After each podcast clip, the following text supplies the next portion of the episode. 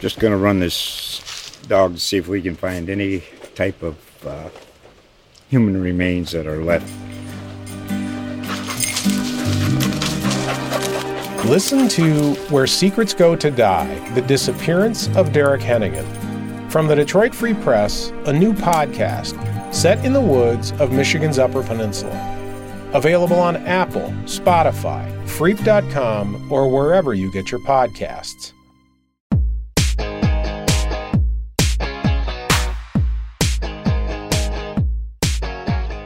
JD Mullane, columnist for the Bucks County Courier Times and the Burlington County Times in New Jersey. And I'm Phil Gianficaro, columnist for The Intelligencer and the Burlington County Times. There you go, Phil. Mention Burlington. We got to mention. We love our Jersey people. We love Burlington. It's really to get a column or two. Our topic today: the de-Trumpification of a MAGA man. Dean Malik was one of Donald Trump's biggest boosters in Bucks County. He is a Marine who did a tour in Iraq and in the Horn of Africa. After that, he became a Bucks County prosecutor and then went into private practice. I met him in 2009 when he was running for Congress in the Republican primary as a Tea Party guy. And then he ran again in the Republican primary in 2018 against Brian Fitzpatrick. He was the MAGA man. He was a big Trump supporter, as a large chunk of Republicans in Bucks County were and still are. He is a conservative, a Tea Partier, and went to supporting Trump. He is still a Republican, still a conservative, but now he sees Donald Trump as an authoritarian and is parting ways with MAGA. So, Dean, welcome. Tell us why you've turned against the former president after being a huge supporter of his. Well, JD and Phil, thanks for having me. I don't think I've turned against the president. I always supported the president, like a lot of people did during his 4 years in office, because I felt there were legitimate fact-based policy reasons for doing it. I've always considered myself a constitutional conservative, and that means I favor limited government, lower taxes, enforcing our immigration laws, having a strong national defense, and conserving that which in our society is worth conserving rather than simply pressing for change in all areas. And I've also been very strongly against redistributional economics and any type of attempt to radically reorder our social structure in our society. So those things I think define me as a conservative. And I always found that President Trump's platform during his 4 years actually supported those values, and that's why I supported him. And there were fruits from his policies that were positive. It was good for our economy, and I saw reasons to support him. And I always defended him against accusations by opponents, whether they were Democrats or even within the Republican Party, that he was either racist or that he was a bigot or that he was not good for this country. But it all kind of changed after the election. And I don't feel that I turned on President Trump at all. I feel as though he turned on me and a lot of people who were constitutionalists. I thought that when he decided to dispute the results of the election, it was such an unusual year with the lockdowns, COVID, and the new mail-in voting process. I thought that disputing the results through court filings was perfectly fair play, and I supported that. But where Trump started to lose me was there were really several inflection points here. The first one was when he started having adjudications going against him by many judges that he had been appointed, including the United States Supreme Court, which consists of 3 justices that he himself appointed and had confirmed. And he refused to respect the adjudications of the court. And he instilled in his supporters a lack of respect for the verdicts of the court. That was one in. Yeah, he basically was he was a constitutionalist, right. Dean, and that's what a lot of his supporters liked, including me. I don't believe that in most cases the constitutional is a living, breathing document, because then you can just change it, you know, like silly putty. You can mold it into any form you want. And he was a guy who said, you know, words mean what they mean. And he had a lot of brilliant jurists on his side. I mean, you didn't have to like Trump, but the people that he consulted with were surely brilliant people. Amy Payne Barrett is among them. You know, I know Phil would agree with that, but well, you know, he wasn't a constitutionalist. But then what happened, dude? I mean, what happened to him? Well, did the mask fall, Dean? And he wasn't that at all. He was just playing a role. Dean, let me just say this. You know, JD said, you know, Trump said words matter. But words matter until they conflict with his agenda. You know.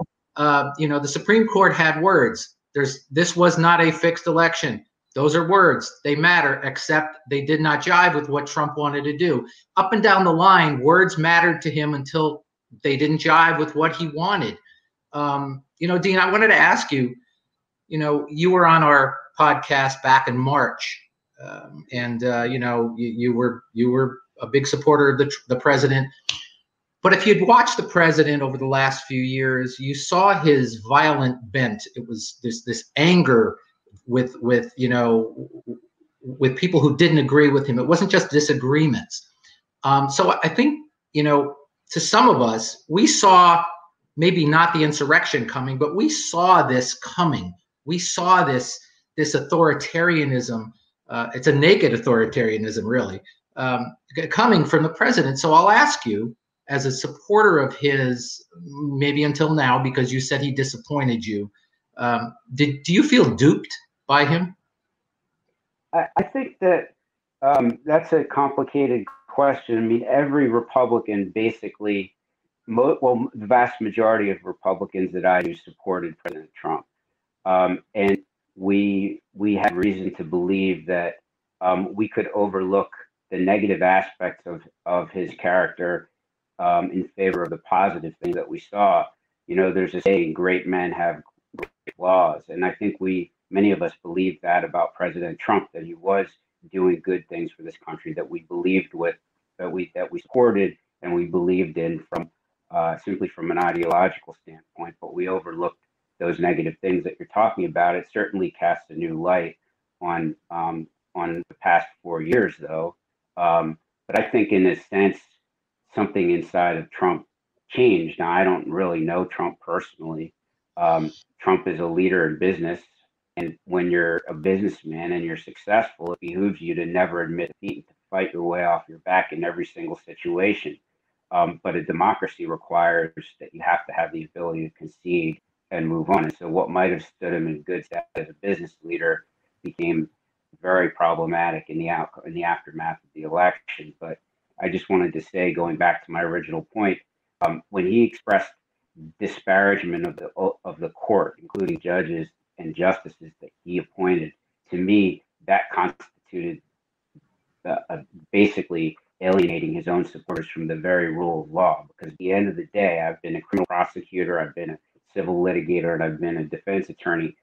You don't always agree with the verdicts of the court, but you must respect those verdicts, because that is the firewall for democracy. It was a personality flaw, Dean. You think it was that's what it was? Wasn't really anything about politics or power. It was about things didn't go his way, and he's a sore loser.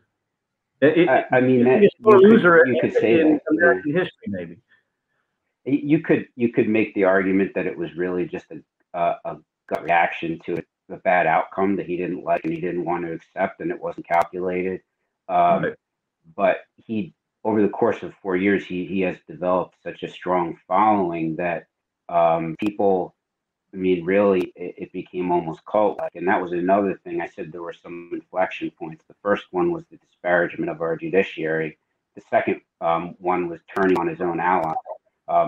It doesn't matter how much a Republican had supported him during the past 4 years, no matter how stalwartly conservative they were, if they deviated ever so slightly from what Trump was trying to do after the election, he threw them under the bus. And it would be as if there would be a lynch mob forming to get them, whether it's an electronic lynch mob on social media or even people hounded in in public at train stations and in other facilities. I think the way Trump sees it, I'm no shrink, but just knowing human nature, he's looking at an opponent, Joe Biden, who couldn't draw 200 people to any rally he ever did. They had to be, like here in Bucks County, it was invitation. They sent out invitations for it. And then he had a virtual campaign, from his basement, so to speak, in Wilmington, Delaware.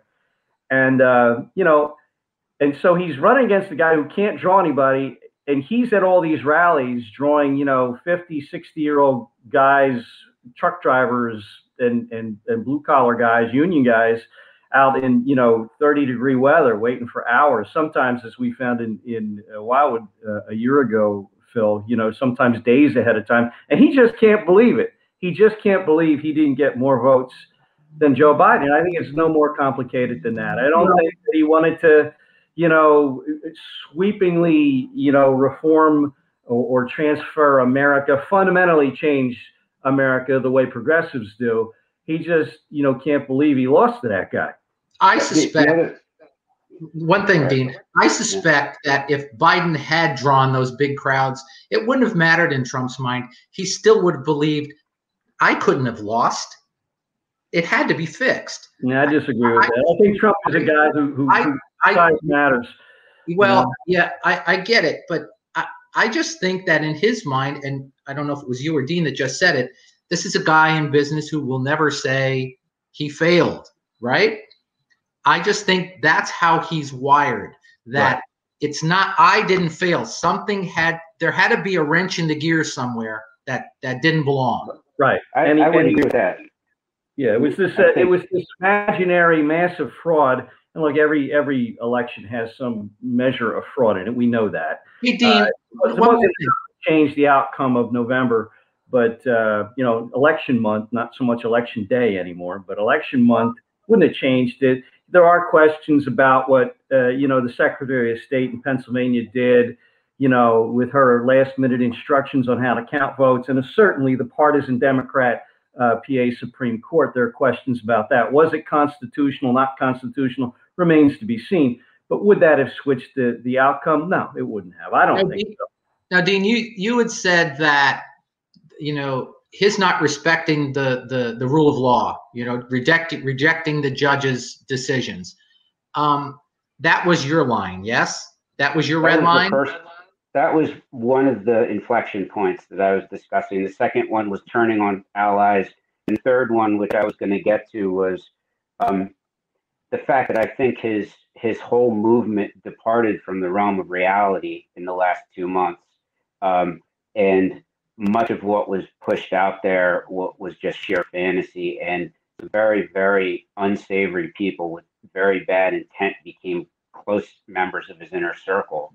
And it was very discouraging for me to see people who I knew falling for things that just clearly weren't true. You have this guy, the MyPillow guy, was constantly at the White House. You have Michael Flynn talking about instituting martial law in this country.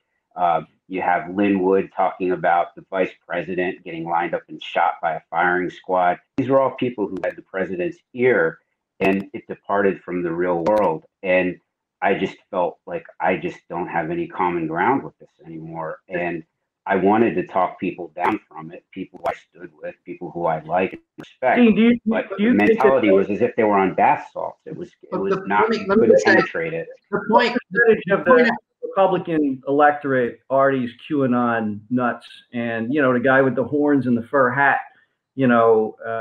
What percentage? I mean, you were in behind closed doors with guys like this. I mean, it penetrated to deep levels.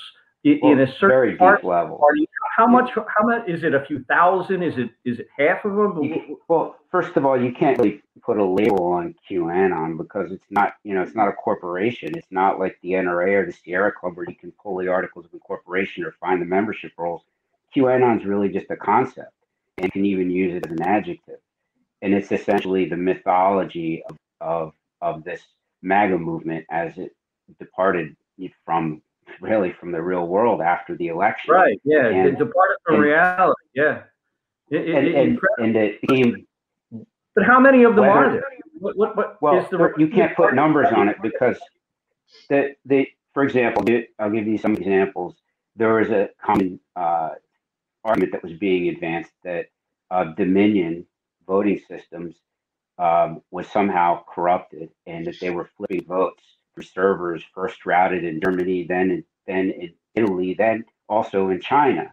These were fabrications. They were pure fabrications. They were not true. A lot of people who would never say that they believed QAnon did believe them.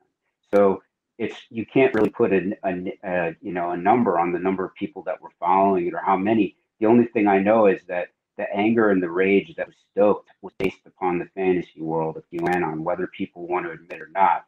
QAnon was front and center. QAnon was tangential, totally, really just an undercurrent of the Trump of the Trump years until after the election. Then QAnon began calling the shots. And if anybody wants to deny it, that's part of what QAnon does. It denies its own existence. Dean, the point I was trying to make just a few moments ago, the line that was drawn for you was with the judicial system and how he didn't believe it. For some people, the line wasn't drawn until the insurrection. Did that surprise you? No, I mean, so first of all, when you constantly get people angry and you tell them over and over again that their rights were taken away, that their votes were nullified, that the election was stolen, and you have no further legal, peaceful, democratic recourse, the only logical outcome is violence. So where this is all going... Or to accept the reality. That's the other... Or to accept the reality. Right, but if you're getting people angry based upon issues that have been litigated and decided against you, then you're not telling people to accept it. I personally think, and I know a lot of people who went to the rally on January the 6th were good people.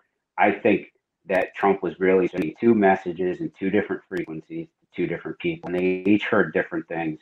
Most Trump supporters who I knew, the message they heard was come to another Trump rally on January 6th to keep faith with the president you supported.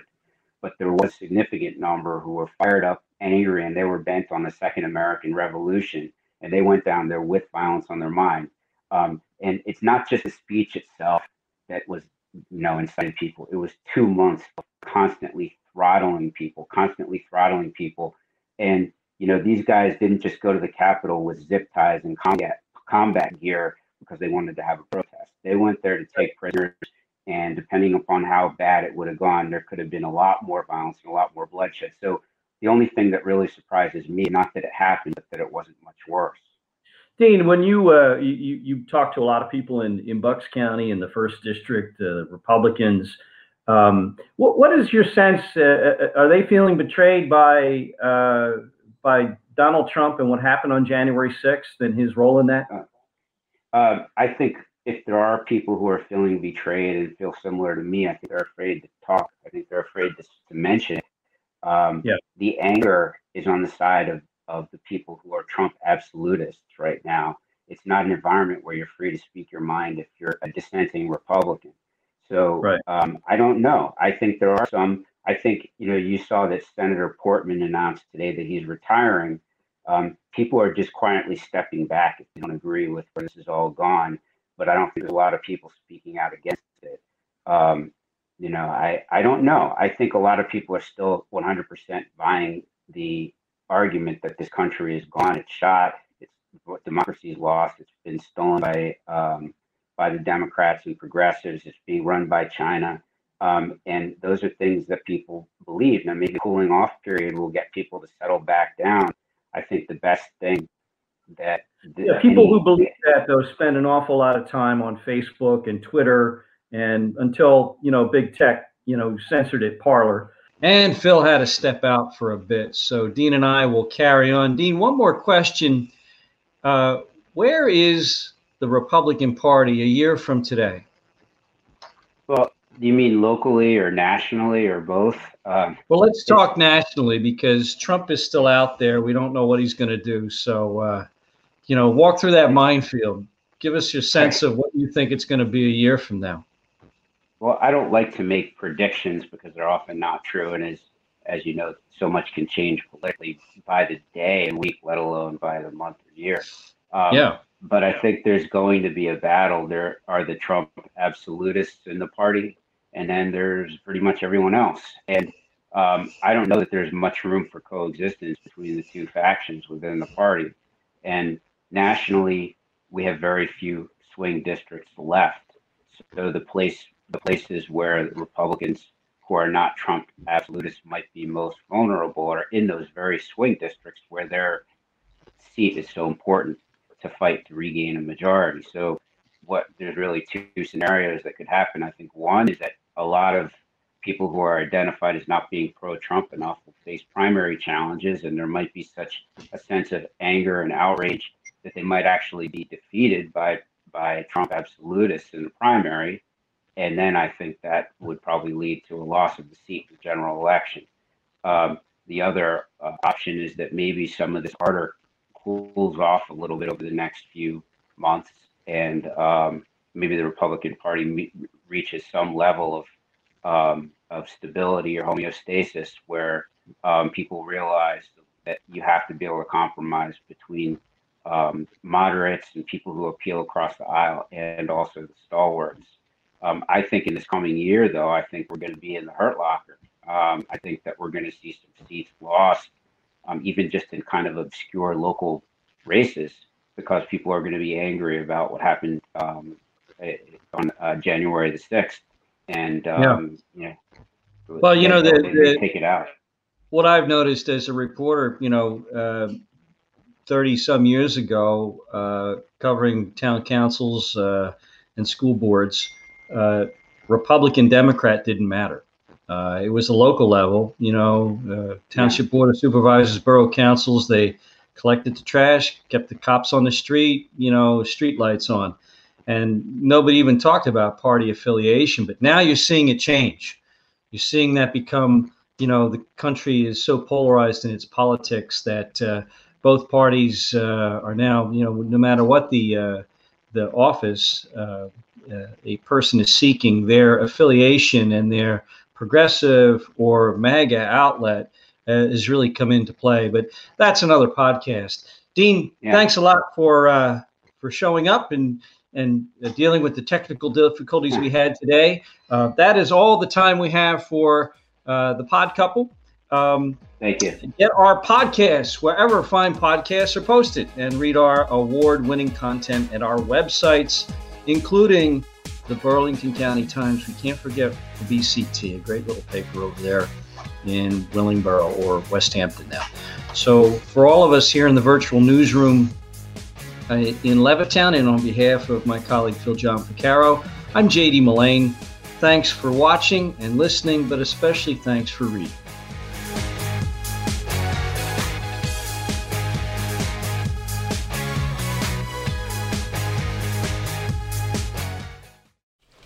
Just going to run this dog to see if we can find any type of human remains that are left.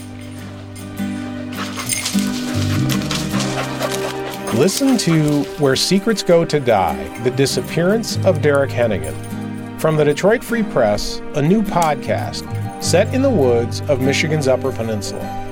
Available on Apple, Spotify, Freep.com, or wherever you get your podcasts.